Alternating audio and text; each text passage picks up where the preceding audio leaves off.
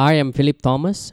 This series on the gifts of the Holy Spirit is brought to you on behalf of Urban Nation of Grace Community Nilai, Malaysia. Today we'll be covering the fifth lesson. It will be on gifts of prophecy under the first category of the vocal inspiration gift. The gift of prophecy is a spontaneous supernatural vocal expression of inspiration in a known tongue, which strengthens, encourages, and comforts the body of Christ. It is a direct message from God to a particular person or group of people. The purpose of gift of prophecy is for strengthening, encouragement, and comfort.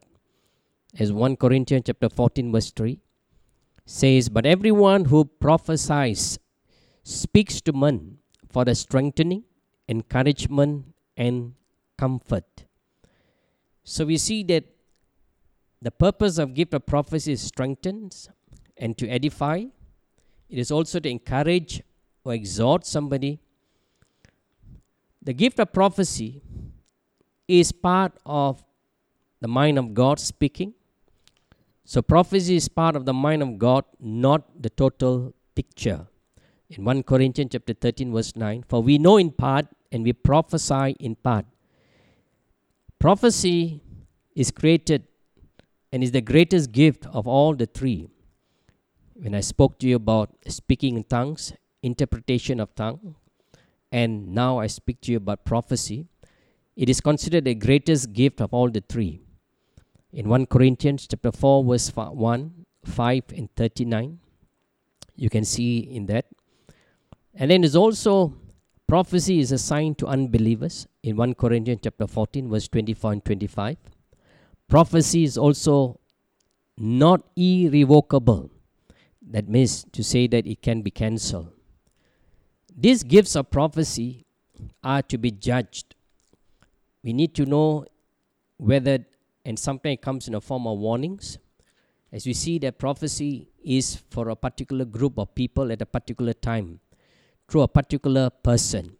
It should not be given the same credence which is given to the written word of God. So the person or persons hearing the prophecy may give the message a different connotation than what the Spirit of God said. So the person giving the prophecy is human and therefore fallible. Some so called prophecies are given out of wishful thinking, special interest, or concerns of the deliverer, or even from a lying spirit. So, warning here the person giving a prophecy in a body of believers should be known to the body of believers.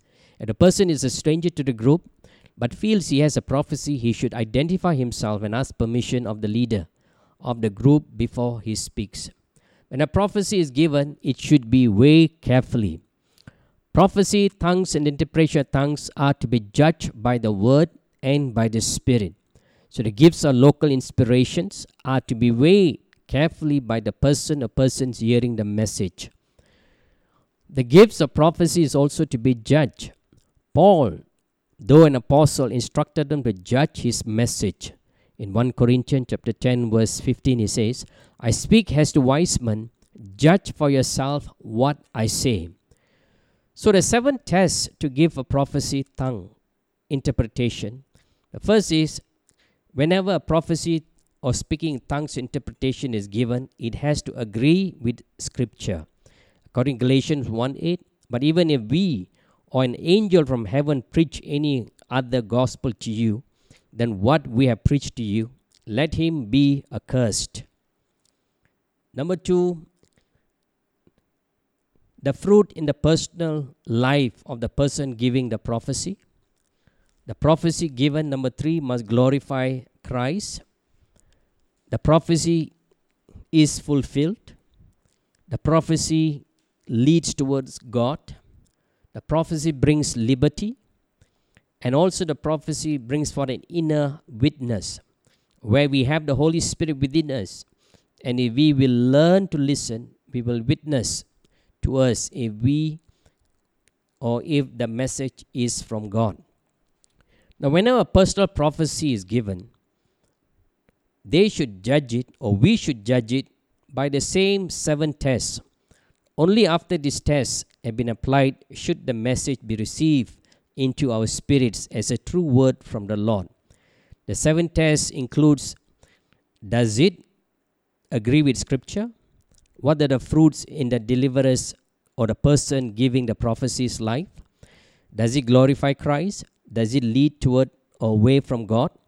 Does the prophecy brings us liberty or bondage? Or does what is the inner witness of the Spirit? And also, is the prophecy fulfilled? Now, no prophecy should be self serving, it has to bring forth a confirmation. The gifts of prophecy for today is it for today? As we see what Joel wrote in Joel chapter 2, verse 28, the word of God prophesied that there would be prophecy in our days, as what Joel 2:28 says, and it shall come to pass afterward that I will pour out my spirit on all flesh. Your sons and your daughters shall prophesy, your old men shall dream dreams, your young men shall see vision. Paul also explained about the gifts of the prophecy for today in 1 Corinthians chapter 13 verse 8 to 13. Love never fails, but whether there are prophecies, they will fail. Whether there are tongues, they will cease. Whether there is knowledge, it will vanish away. For we know in part and we prophesy in part. But when that which is perfect has come, then that which is in part will be done away.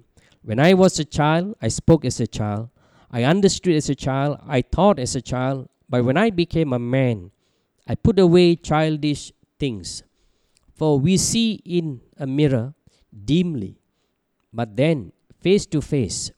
Now I know in part, but then I shall know just as I also am knowing, known. And now abide faith, hope, love. These three, but the greatest of these is love. So we ask, until when do we prophesy? And the answer is we prophesy or we prophesy until the perfect comes. So prophecy will be in the church until that which is perfect has come. When do we use this prophecy? When can we use it? The gift of prophecy is different from the gift of tongue in that it does not operate at our will. We may receive a prophecy in a private place or in a meeting. The gift of prophecy often operates during a time of praise and worship or following a time of the operation of the gift of tongues and interpretation of tongues. So, Prophecy can happen in private. We may receive a prophecy about something we have been meditating on or praying about for our own edification. It may or may not be something that we shall share later at a public time. Prophecy also can happen in public, and we see that the person giving the prophecy must be in full control of himself, as 1 Corinthians chapter 14 verse 32 and the spirits of the prophets are subject to the prophets. And it has to come in a natural voice. So the prophecy, prophecy should be given in a natural voice unless the tone of voices is changing by the Holy Spirit for emphasis. Is also when a prophecy is given, it must be in contemporary language and it should not given with extreme emotions. And the person who gives the prophecy should refrain from nervous repetition.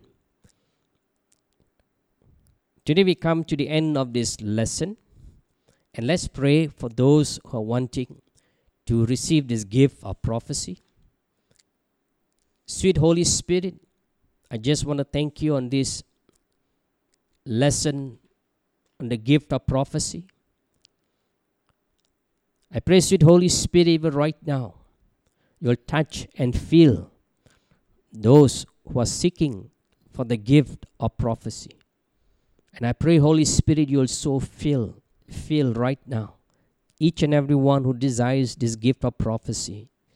In Jesus' name I pray. I thank you, and if this message encourage you, kindly share this message with your friends and your family members.